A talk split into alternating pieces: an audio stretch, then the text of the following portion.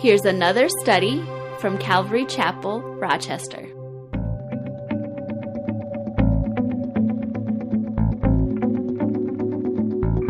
We're in 1 Timothy chapter 4, and we've been kind of going through that.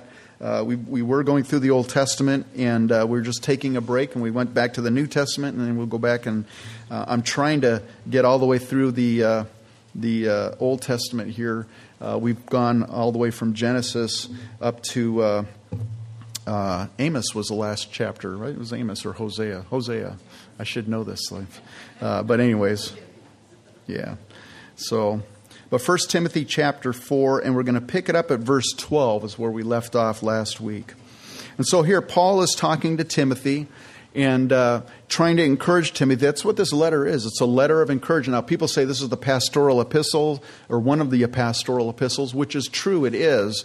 But it is specifically written to encourage Timothy and to kind of give Timothy some instruction as Timothy is, is pastoring the church there in Ephesus the church that Paul founded. And so he says there in verse 12, Let no one despise your youth, but be an example to the believers in word, in conduct, in love, in spirit, in faith, in purity. Now, Timothy was a young man, we know from the, from the book of Acts, and uh, he had uh, come to faith in the Lord at some point. Uh, he was raised by a godly mother and a godly grandmother, and uh, at some point, Paul took Timothy along with him on his missionary journeys. And so, up until the time of this letter, uh, Timothy had already been traveling with Paul for about 15 years. So, depending on what age he left his home to go travel with uh, Paul, 15 years later, Paul is writing this letter to Timothy. And some commentators, most people believe that Timothy was somewhere around 23 to 40 years old. So you might say 40 years old doesn't seem like a youth. Well, it's all relative, right? If you're 65, then 40 seems pretty young. You know, if you're 50, 45 doesn't seem that young. If you're 45, it doesn't seem young. Anyways, um, we know that Timothy was younger than the Apostle Paul, and evidently, and probably so as in with any church, uh, Timothy was probably younger than many of the men that he was ministering to as a pastor. Now, you got to kind of understand where Timothy's at right now. He didn't found the church in Ephesus, Paul did.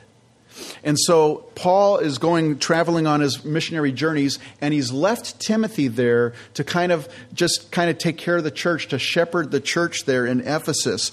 And so if you think about it, can you imagine uh, put yourself in the boots of Timothy. You're coming to fill in for the Apostle Paul. I mean, it's like somebody asking me to fill in for Billy Graham in one of his crusades. It'd be like, what? Me? You know?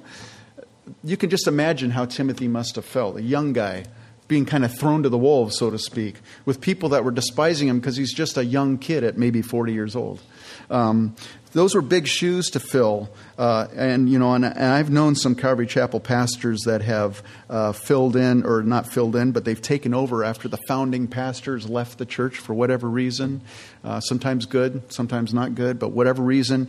And it is the most difficult ministry typically for these pastors because, you know, you're used to a certain kind of a pastor. They teach a certain way, they got certain mannerisms, they do things a certain way, and then you get a new guy in, and the new guy does things eh, a little bit different not necessarily wrong, but you're uncomfortable. And it's really a struggle. And sometimes people leave the church because they're so attached to that first pastor that it's hard for them to, to kind of adjust to a new pastor. So, this is what Timothy was facing in Ephesus.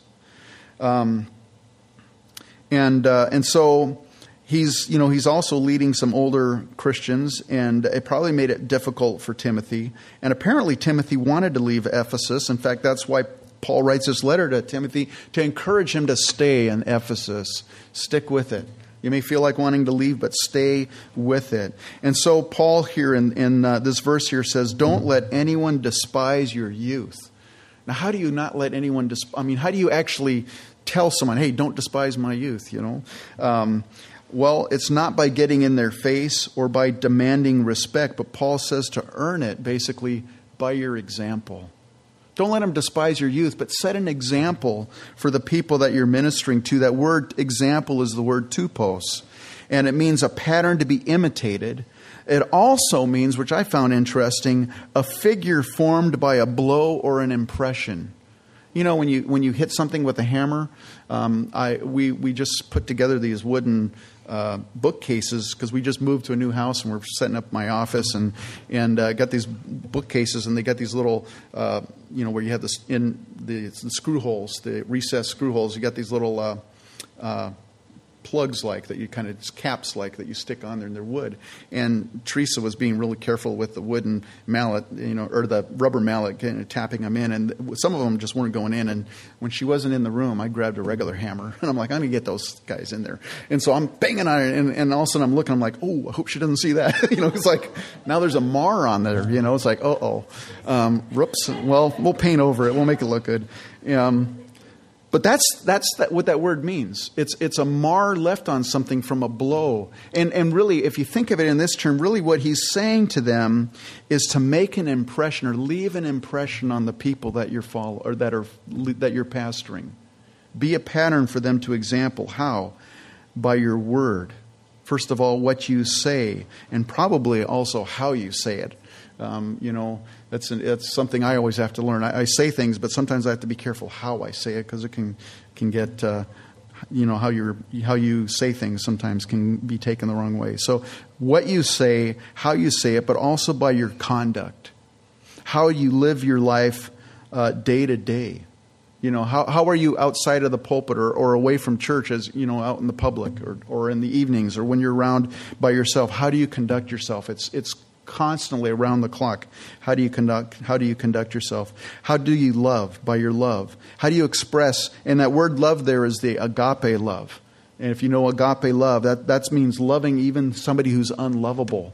That means loving without expecting any love back in return. It's the highest form of love.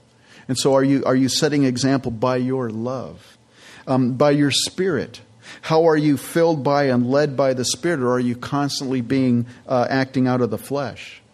Your faith, now, not only your faith in Christ, uh, not only are you walking by faith, not only are you a man or a woman of faith, but are you a faithful man or woman? That all, that all figures into that.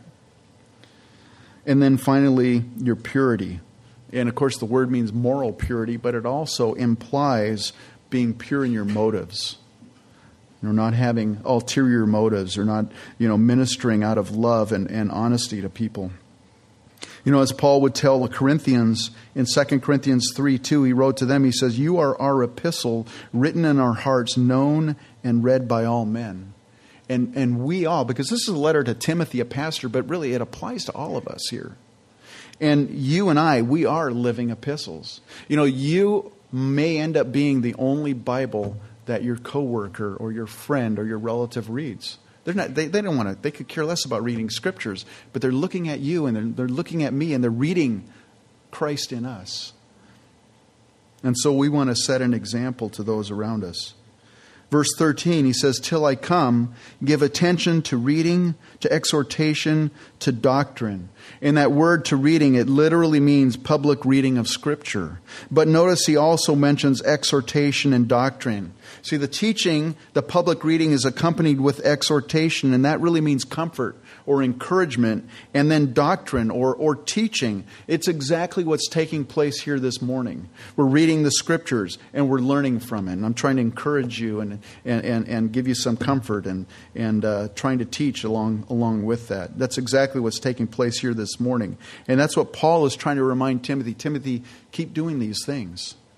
Verse 14 Do not neglect the gift that is in you, which was given to you by prophecy with the laying on of the hands of the eldership. Now, the Holy Spirit evidently had bestowed on Timothy the gift of teaching.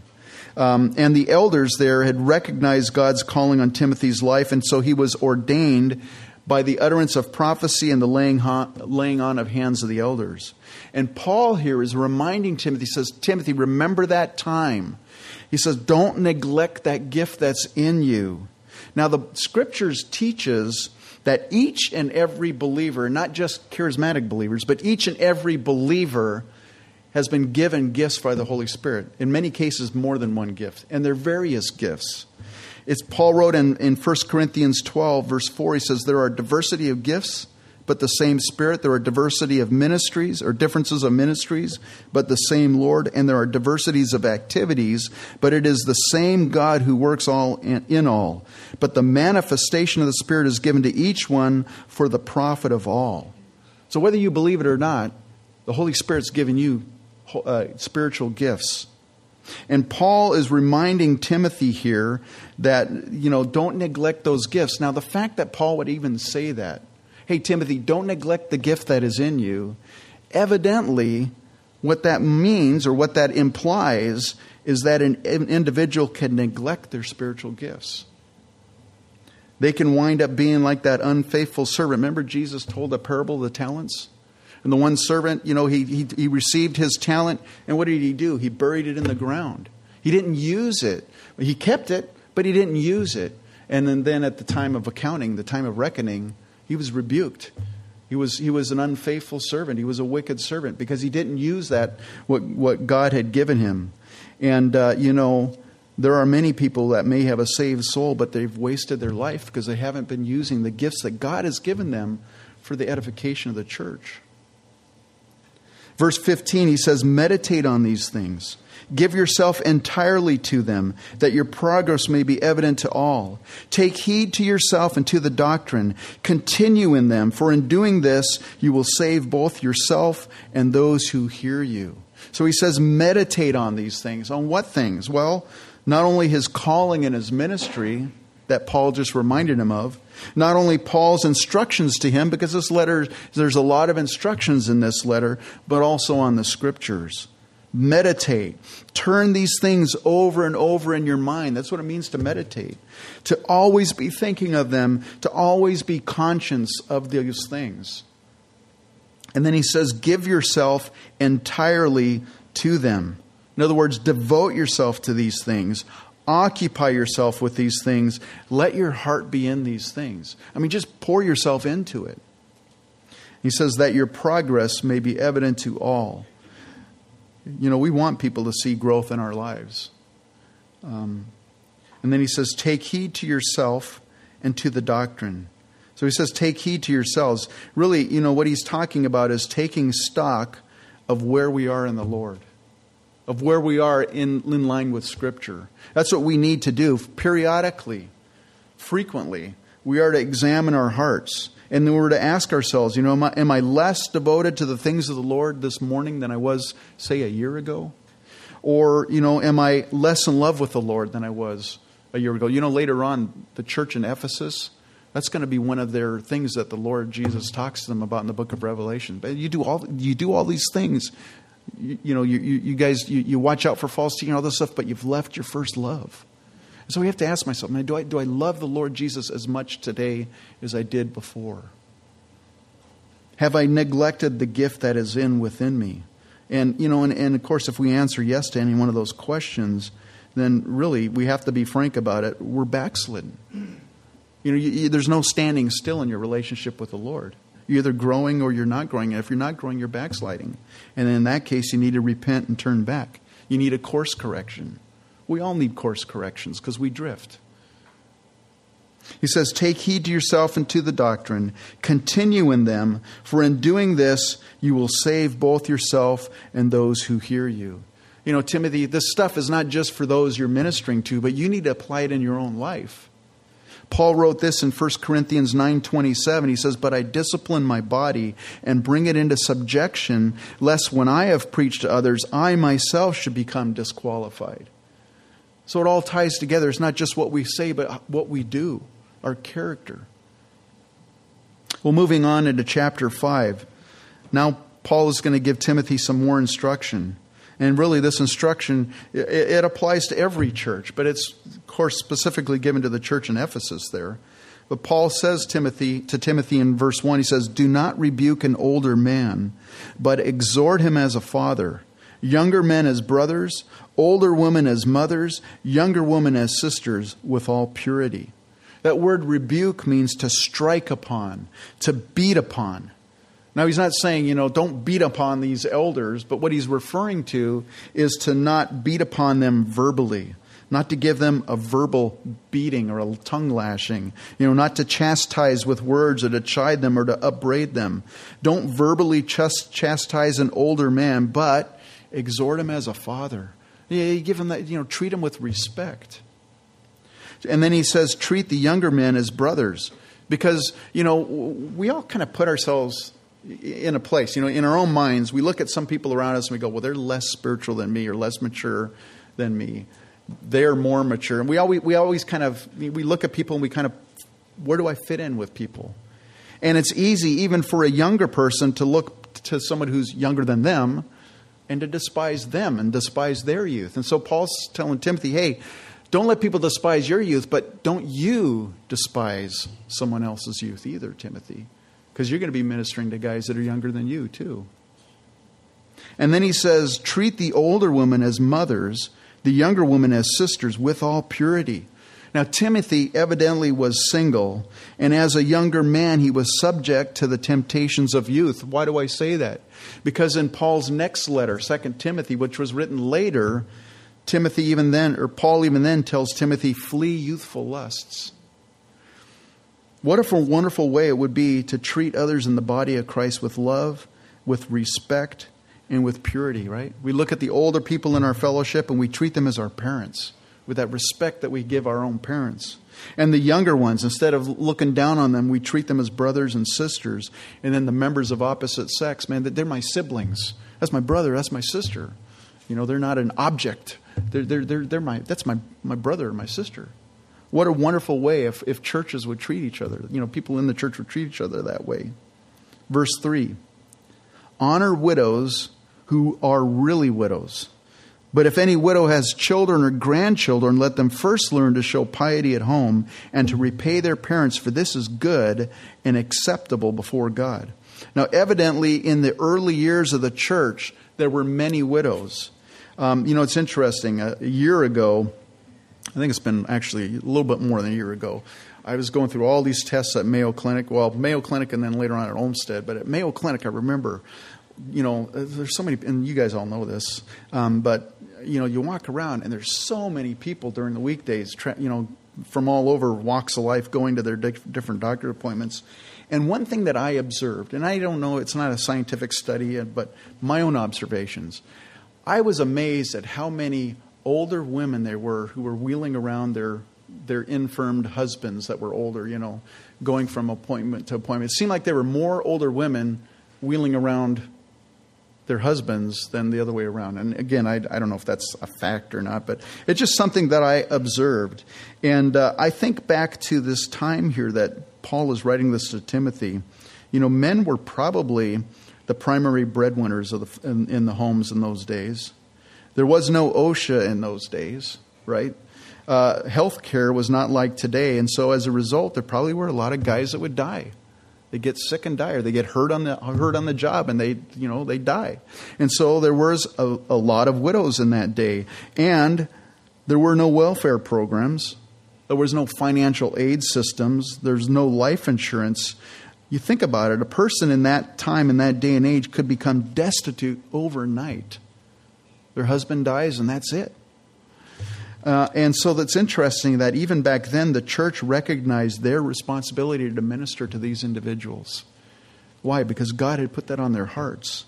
The Christians in the community, they had Jesus' heart. They had compassion on the poor, and so they started ministering to them. But like I said, there were many widows.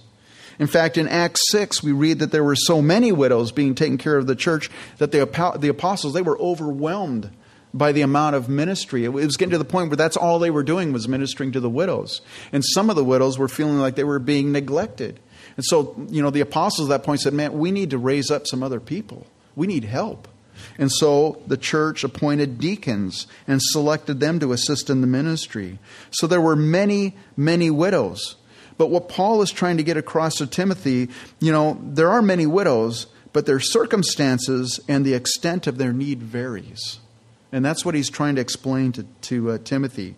So Paul instructs Timothy to help those who are really widows. you go, well, well, what's, you know, you're either a widow or you're not a widow, right? So what's a really, a, really a widow?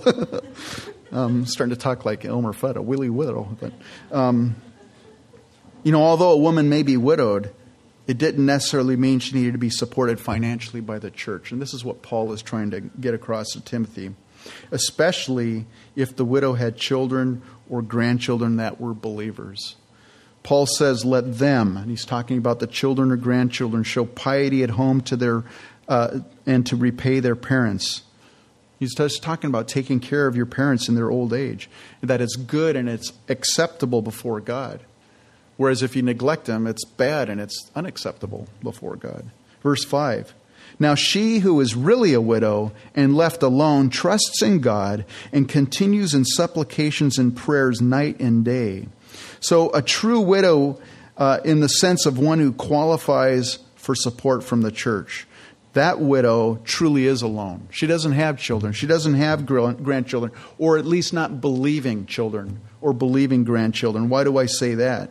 Because, you know, although all children ought to uh, take care of their aging parents, regardless of whether they are believers or not, the reality is that many unbelieving children could care less about showing piety. Let's face it, you know. Um, and the possibility existed. You think about it in this day and age, the day and age, and, when the book of, of uh, Timothy was written, a lot of Gentiles were idol worshippers and they were coming faith in Jesus Christ. And that's why Paul is writing about divorce and marriage and you know and how do you how do how do wives, you know, deal with an unbelieving husband? Why? Because there were so many of them. There were so many split families then because there was all these Gentiles that were getting saved and not everyone in the family was getting saved. And so, in those early days, there may have been many converts to Christianity, but there were also many split marriages and split families as a result of that. It's still that way today. It hasn't changed, right? Some of you, you've come to faith in the Lord and your spouse hasn't, or your children haven't, and you know that tension that's there in, in marriages and in families.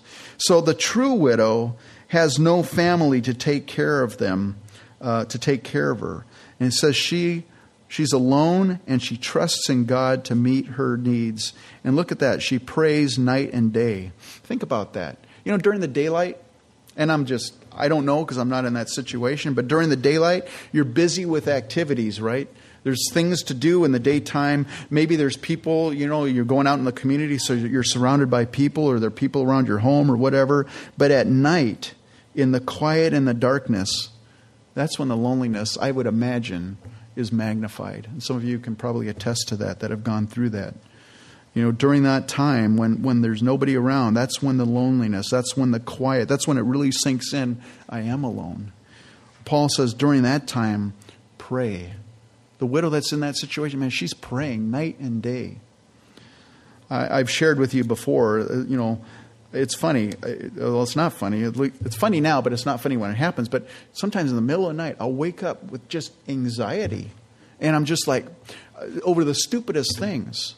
I got a, I have this one bill that I pay in the middle of the month, and I got a little payment booklet, and I'm like, oh, I forgot to pay that bill. I'm going to have a six dollar charge, and I couldn't sleep that night because I'm all agonizing over this stupid little bill. You know, I get up the next morning and check it. No, I paid it. it's, it's, not a problem. But I go through these things. I, I can't explain it, but I have these anxious thoughts at night, and you know, during those times, rather than despairing, the best thing you and I can do is to pray. And, and, sometimes it's a spiritual attack, but other times maybe I just ate something that's not agreeing with me, or I watched a movie that kind of freaked me out, or something, you know, or whatever. Um, but it's in the quiet and the stillness of the night when you and I, you know, those are the times when we can hear the Lord better too. Just getting alone with Him. Because when we're busy during the daytime, it's hard to hear the Lord. You know, we've got everything's occupying us and filling our filling our heads and stuff. So it's it's in those times when man, what a what a what, there's not a better time than to spend time in prayer than those times at night. Verse six, but she who lives in pleasure is dead while she lives. Now, I think what Paul is saying here is the widow who, instead of trusting God to meet her needs, instead of being in prayer night and day, instead she's chasing after the pleasures of the world. And Paul basically is saying, hey, she may be alive, but man, she's pursuing emptiness. She may be physically alive, but man, she's spiritually dead. You know, this is true not only of widows, but everybody. If you're pursuing, if you're pursuing, you know, pleasures, man, you're, you're, you're like the walking dead. It's amazing. I, I get phone calls. Now, we used to have just an answering service and I would just have messages, and then I'd have to go manually go and I'd, I'd, have to go dial into this number and listen to the church messages and invariably i'd miss a lot of messages. So i switched not about a year or so ago and had all those messages come straight to my phone. Oh, i love it because now i don't miss any calls. But with that i get a lot of calls from solicitors you know wanting to sell us stuff here at the church i also get a lot of calls from people who you know you start talking to them and after just a short period of time i've been able to discern they've been living their lives chasing after pleasures. They've been doing their own thing, going on their own apart from Christ, and now all of a sudden a hard time hits, and they expect the church, because that's what churches do, to give them money. And so I get a lot of a lot of calls asking for money, um, and uh, you know I used to agonize over those calls when I, we were starting out the ministry. I was like everybody that called, I was like, oh, man, I, I, feel like I need to do something to help this person. Well, um, I don't agonize over those calls anymore. Um, I, have prayed for discernment. I, I, you know, I've learned to say in situations. Of course, I deal each one individually, but I've learned to say it's okay to say no to those who, you know, they've just lived their lives doing their own thing, and now all of a sudden they expect the church to, to bail them out from something. I think it's okay to say no in those cases. Verse seven. And these things command that they may be blameless. But if anyone does not provide for his own, and especially for those of his household, he has denied the faith and is worse than an unbeliever. Now, here Paul is addressing the believing children and grandchildren who have old and destitute parents. If they don't provide for their own household, Paul says they've denied their faith. Why? Well, because we are to have the heart of the Lord. We're to have a heart of compassion, a heart of benevolence towards people. And they're worse than an unbeliever. Why does he say that? Because even some of them, unbelievers, respect their parents and love them enough to take care of them. You know, it's, it's really sad when the world behaves better than believers do. I mean, uh, what a terrible thing, and yet that happens. Sometimes the world treats their families better than Christians do. Now, the context here is widows and their believing and unbelieving children, but I think it extends, of course, to all members of the Christian family. If you're a husband, you should be providing, a Christian husband especially, you should be providing for the needs of your family. And if you're not, you're worse than an unbeliever. And there's a lot of people that would rather just leave it up to the church to pick up the slack. And apparently, this is what was happening there in Paul's day, in Timothy's day. And so Paul's basically telling Timothy, Timothy, let's just minister to those who truly are in need. And so, how do you do that? And so, he's trying to explain to Timothy, well, this is the criteria you use. So, verse 9, he says, Do not let a widow under 60 years old be taken into the number, and not unless she has been the wife of one man, well reported for good works, if she has brought up children, if she has lodged strangers, if she has washed the saints' feet, if she has relieved the afflicted, if she has diligently followed every good work. So here's one of the criterias. Don't let a widow be under 60 years under 60 years be taken into the number. What's the number? The number is the roster of those who are being taken care of by the church. Paul tells Timothy they must be at least 60 years old. Presumably, I would think a younger widow, they can still either provide for themselves or uh, they can remarry and be provided for. So that's one of the criterias. She should be the wife of one man, not that she had to have been only married once, but you need to understand in this culture, polygamy was wide, was just rampant in that culture. So she needed to be the wife of one man. She needed to be well reported for good works. In other words, she had a good reputation. It says if she has brought up children, lodged strangers, washed the saints' feet, relieved the afflicted diligently, and followed every, or relieved the diligent, excuse me, relieved the afflicted diligently and followed every good work.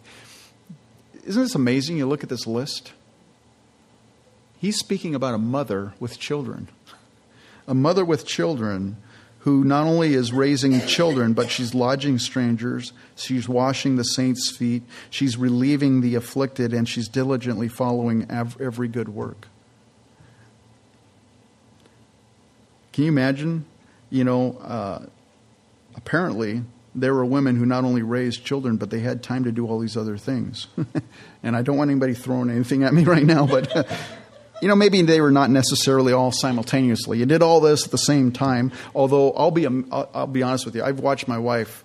You know, we're watching grandchildren, and, and we're also trying to do stuff in our new home, and and uh, I see, I come in the kitchen just this last week, and there's little Jonathan sitting on a counter eating some fruit or something. There's Thor on the floor over there eating something. There's Catherine over there eating something, and they're all just sitting there eh, while Teresa's doing stuff in the kitchen. I'm, I'm like, wow, how did you do that? she goes, I just told them, you stay there, you know. She goes, and Jonathan, when he's on the counter, he doesn't move, he just stays there.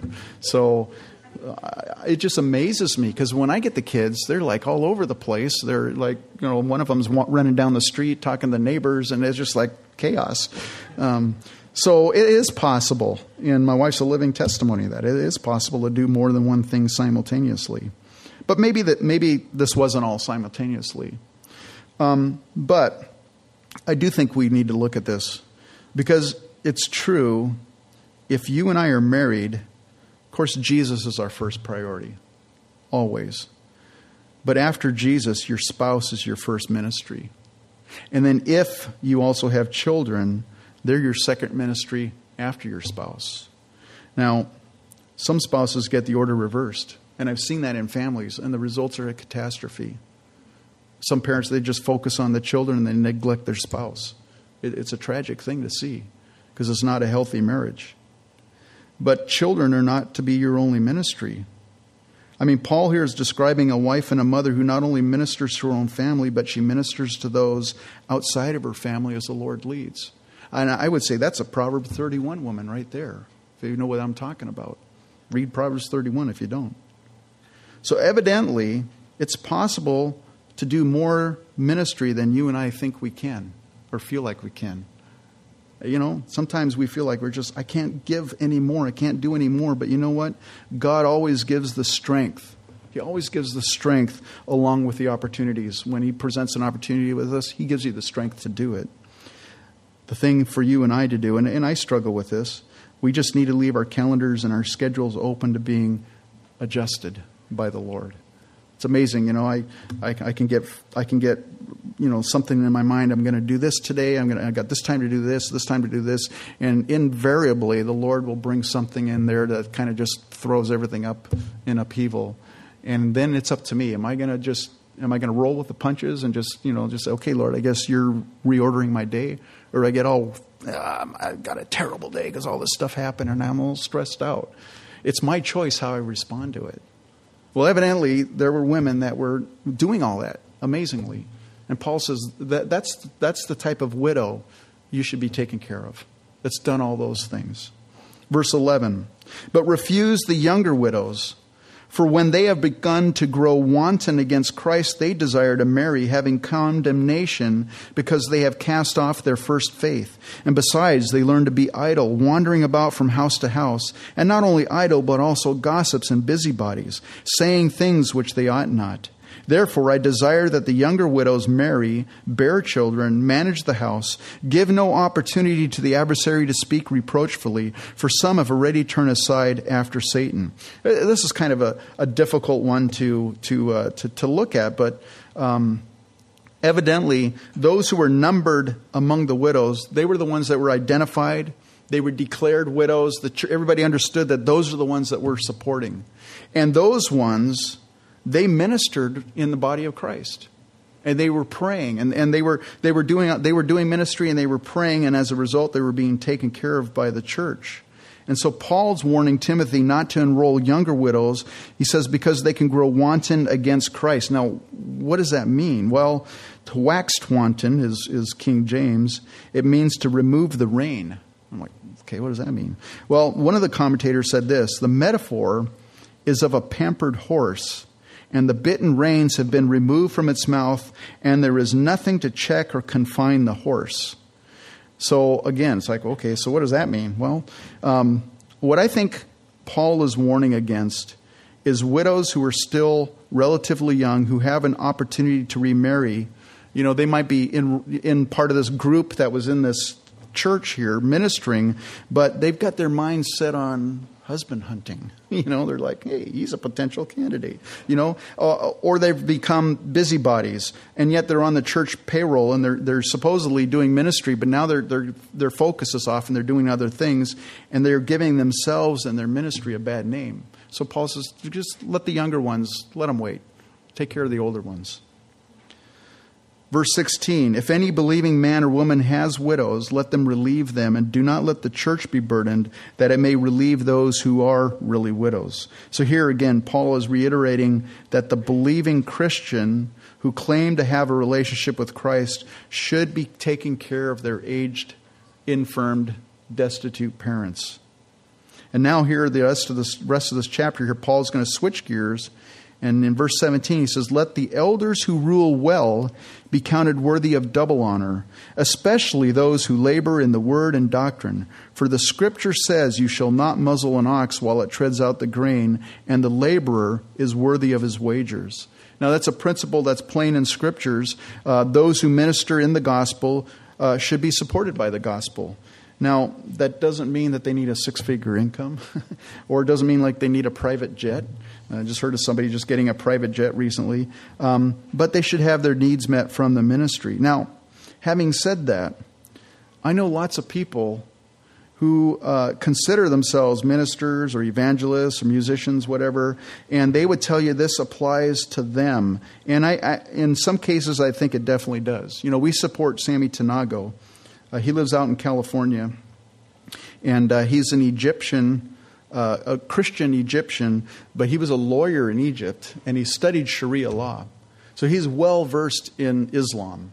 And he wrote a book, Glad News God Loves You, My Muslim Friends, and, uh, and another book about love. And, and he travels, I mean, nonstop, year round. He goes all over the United States, and I, I think he goes internationally too. And he, and he ministers to Muslims, and he also goes to churches and teaches them about how to minister to Muslims. And while he was doing all of this, he was a city employee in one of the cities in Southern California when we first met him. And he goes, Yeah, he goes, my coworkers, they think I'm just, he, he was like pushing around the mail cart in, the, in this government building. He goes, Yeah, he goes, most of the people, they have no clue that I'm a lawyer. They have no clue that I've written a book. You know, they just think I'm just some dumb guy, you know, some dumb immigrant working. He goes, They have no idea. But he just did that, and he did that faithfully. But then he started praying. The ministry was just getting so much that, I mean, that, he was just spending all his time going everywhere. And so the Lord provided, and we support him financially, our church. The Lord provided a way for him to stop, to quit his job. And now he's 100% full time doing that ministry. And God's blessing it. And, and people like that, yeah, they, they deserve the support of the church because that's what they're doing. They're laboring, they're spending their, their, their working hours doing this kind of ministry. Um, but I also I know, and I, I, won't say any names. You probably wouldn't know him anyways. But I know someone who calls himself an evangelist, and I really, to be honest with you, I don't know how much evangelism evangelizing this person does. I don't even think he's a member of any local church, and yet he expects Christians in this community to support him. I go, wait a minute, you're not laboring. What are you doing? You know. And so it can get abused, it can get misused. Um, but I think Paul has the criteria here. He says those who labor in the word and doctrine, you know, they are the ones that are putting in their working hours teaching, counseling, leading. I mean, they're pouring themselves into it. They have a right to be supported by, the, by those that they minister to. And that's what Paul is getting across. Verse 19 Do not receive an accusation against an elder except from two or three witnesses. Now, it's amazing in our culture, we have people that come from different churches all the time. And, uh, and I've had some people share with me, I don't know if you want to call it sharing or gossiping, whatever, but they've shared with me, you know, their pastor from their other church, and they, they, they, they just air all the dirty laundry about that person. And, uh, you know, in some cases, I'm sure the reports are true. Um, but unless I know the person who's telling me I know them. I've, I've, I've gotten to know them. I know their character. Or I know, I hear the same thing from other, other people. I've just learned, I'm just going to reserve judgment. I'm not going to, I'm not going to receive it. I mean, I'll hear you, but I'm not going to, I'm, going to reserve judgment. Because a lot of times, it's just a disgruntled sheep that's gone from you know they've been confronted with whatever their sin is and now they're that's it they're uncomfortable they're going to another church and now uh, you know they're at another church and and, uh, and sometimes people they just they just start talking and you know the thing the enemy's plan. If you want to get a church, get the leader, man. Go for the go for the person in, leadership because that's his his way of destroying churches. And I'm not. I know that there's pastors out there that are you know that are not necessarily walking right with the Lord and stuff. So again, you know, I, basically what I'm saying is I just I don't take it at I take it at face value. Okay, I, I hear what you're saying, but I'm like, oh, that is a bad pastor, you know, and we have to do something about it. Um, verse 20 Those who are sinning rebuke in the presence of all, that the rest also may fear. What's the context? Again, he's talking about pastors and leaders who are in front of people, who are in a place of, of influence. He says, rebuke those who are sinning. Now, notice he doesn't say rebuke those who have sinned in the presence of all, but he says, but those who are sinning. Those who are continually sinning, they have no desire, no willingness to change. They no longer have the fear of the Lord.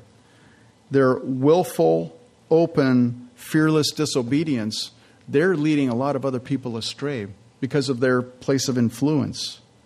And these are the ones that Paul is saying, hey, rebuke them openly. You know, of course, I, I think we're, we're taking an assumption here. We're presuming that they've already been approached in private because that's what we should be doing, right? Approaching them in private, uh, and then maybe with two or three witnesses if they still don't hear, and church leadership has already been involved.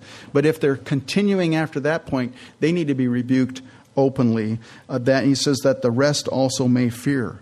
Not that they may fear you, Timothy, or you, the leadership, but that they would fear the Lord. Because this is serious business. Verse 21 I charge you before God and the Lord Jesus Christ and the elect angels that you observe these things without prejudice, doing nothing with partiality. Do not lay hands on anyone hastily, nor share in other people's sins. Keep yourself pure. You know how important that is for the pastor to remain impartial without prejudice as he ministers to people. Now, I have to say, when it comes to ministering uh, you know, this past spring we did a we did an outreach with another with another Calvary, and and uh, I love the pastor uh, and I love his people, but I'll be honest with you, I'm more partial to you folks, and and, uh, and I and I, I'm more prejudiced towards you than I am to other people because they're they're just they're in another fellowship, you know, and so. Um, but I don't think that's what Paul has in mind here. He means within the local church itself, don't show partiality. And he says, and do not lay hands on anyone hastily. You know, for me, that was a tough, tough issue when pioneering this new work because it's like there's nobody around. You just have a few people to choose from. And so it's very tempting to appoint people too soon or out of desperation. I've learned the hard way just take it slow. Maybe you don't even need that ministry right now. Just wait until the Lord raises up somebody. Or better yet, let that person rise up to the surface by doing the ministry without even having a title. Yeah, it's amazing. And we've done that before. We've seen people that they're just doing that ministry. And it's like, you know what? I think you'd be good at whatever it is. And, and uh, so let's give you that title because you're doing it. And so that's the best way to appoint people into ministry rather than a new person that just, hey, you're off the street. you got a pulse? Hey, we'll put you in that leadership position. Um, and I think that's what happened with Timothy. I think you know, they, the elders just recognized what the Holy Spirit was already doing in Timothy's life, and so then they just ordained him and recognized, laid hand on him, prophesied over him. You know, and it was the Lord was already working in his life. I'm sure that's what it was. That's the best way uh, to appoint people into ministry. Verse 23 No longer drink only water, but use a little wine for your stomach's sake and your frequent infirmities. Again, you know, Timothy's this younger guy. He must have been stressed out a lot, stomach aches and stuff, and maybe he woke up at night a lot and whatever. But uh, it's interesting because Paul earlier had told Timothy that pastors should not be given to wine. And now he's telling Timothy to use a little wine, and of course, he's clarifying it's for medicinal purposes. Now, it's interesting. Of course, people, hey, I'm using this for medicinal purposes. um, you know, you think about Paul's ministry, and Paul was used by God in many cases. You read in the book of Acts to heal people. people raised from the dead. I mean, you know, just God mightily worked through Paul. And yet, here in the case of Timothy, Paul's acknowledging that Timothy needs to just use some medicine for his frequent ailments. And, you know, the thing is, Paul wasn't the healer, God's the healer. God's always the healer. Um, God does, in fact, heal, but it's always in his timing. Now, it may be immediate, I've seen it. I've prayed for a healing and it, it happened immediately. It was amazing. Um, and, and, and so God does heal immediately, but He might wait 12 days. Maybe He'll wait 12 years. Remember the woman that had the flow of blood for 12 years? And then, then the Lord healed her? Or it might be in the next age. It's always in God's timing. And it's always His method, too. You know, it might be a miraculous healing, but you know, if you think about it, the very fact that the body is created to heal itself, I mean, that's a miracle in itself. You watch, I mean, just how the body restores. That's a miracle in itself. But, but the Lord can heal miraculously. He can heal through medicine too, and we've seen that. Um, or He might just wait and give you a glorified body. I mean, it's up to Him. God's the one who heals. And whether or not Timothy was healed miraculously through Paul's praying or whether he was healed through the miracle or the medicine of his day, it's still God who caused the healing. God still gets the glory. God is still thanked for it. You know, using a little wine for medicine is clearly different than being given to wine. Let me give you an example. If we had a drug abuser who recreationally used narcotics, I'd rebuke them, right? Don't that you're sinning. Don't be using narcotics. You know, I'd be rebuking them. But if that same person went to the hospital and had major surgery and they're put on a morphine drip, which is a narcotic, I'm not going to rebuke them. Why? Because it's, it's they're me- receiving medicine. I think that's the same thing that Paul was trying to get across here. Um, you know, a couple weeks ago, uh, I was sharing was because we were talking about that passage where Paul is saying that a pastor shouldn't be given to wine. And, you know, for me, I, I just shared with you guys as a pastor, because I used to drink, but as a pastor, I don't want to stumble anyone by my drinking of alcohol. And if, if it's going to cause somebody to stumble, it's not worth it for me to drink, so I'm not going to drink alcohol. I also don't want to be under the influence of any spirits. Isn't that interesting? They call it spirits. I don't want to be under the, any other influence than the Holy Spirit. So I don't need to be under the influence of spirits. So as a pastor, I won't drink alcohol. Now that's something you as an individual, as an individual follower of Christ, you need to come to terms with that in your own relationship with the Lord. Um, do you have the liberty or not to? And, and I'm not going to answer that for you unless it's a problem. You know, if, if you're stumbling others because of your influence within the church, yeah, we're going to have to have a discussion. Um, I may need to talk with you privately and individually. But that's something each one of us has to work out that's one of those areas that's, to me personally, it's not a salvation issue. But if you love people and you love the Lord, and if, if it's causing people to stumble, why would you continue? Why not just why not just suffer, if you can call it suffering, you know? Verse 24 Some men's sins are clearly evident, preceding them to judgment, but those of some men follow later. Likewise, the good works of some are clearly evident, and those that are otherwise cannot be hidden again, the principle, man, if you don't address sin in your life, sooner or later your sin will find you out. So it's always best to bring it out into the light and deal with it rather than trying to leave it hidden because it's going to get exposed sooner or later. But the context of what Paul had just instructed, eh, the context here is what Timothy was just told, I think, in verse 23. Can you imagine someone in Ephesus? They both go to the same church they see they, they, they come up to him and they go, Hey, guess what I just saw? I saw Pastor Timothy leaving Apollo liquor with a bottle of wine. You know, and now they're gossiping and they're they're they're judging him, and there's all this innuendo, and pretty soon there's this big you know strife, and there's this big division in the church, and they get split, and they don't understand that Paul had told Timothy, "Hey, drink a little wine for your for your sore stomach, you know, to, for, for medicine." You know, and so I imagine Paul's telling, telling Timothy, son, because he's older, um, you may get judged for drinking a little wine, but both and you and I know the reason behind it. Uh, don't worry about being falsely judged. You're going to be vindicated at some point. Again, that's my opinion there. Well, we'll continue our study in 1 Timothy next week. We're going to stop right there. And. Uh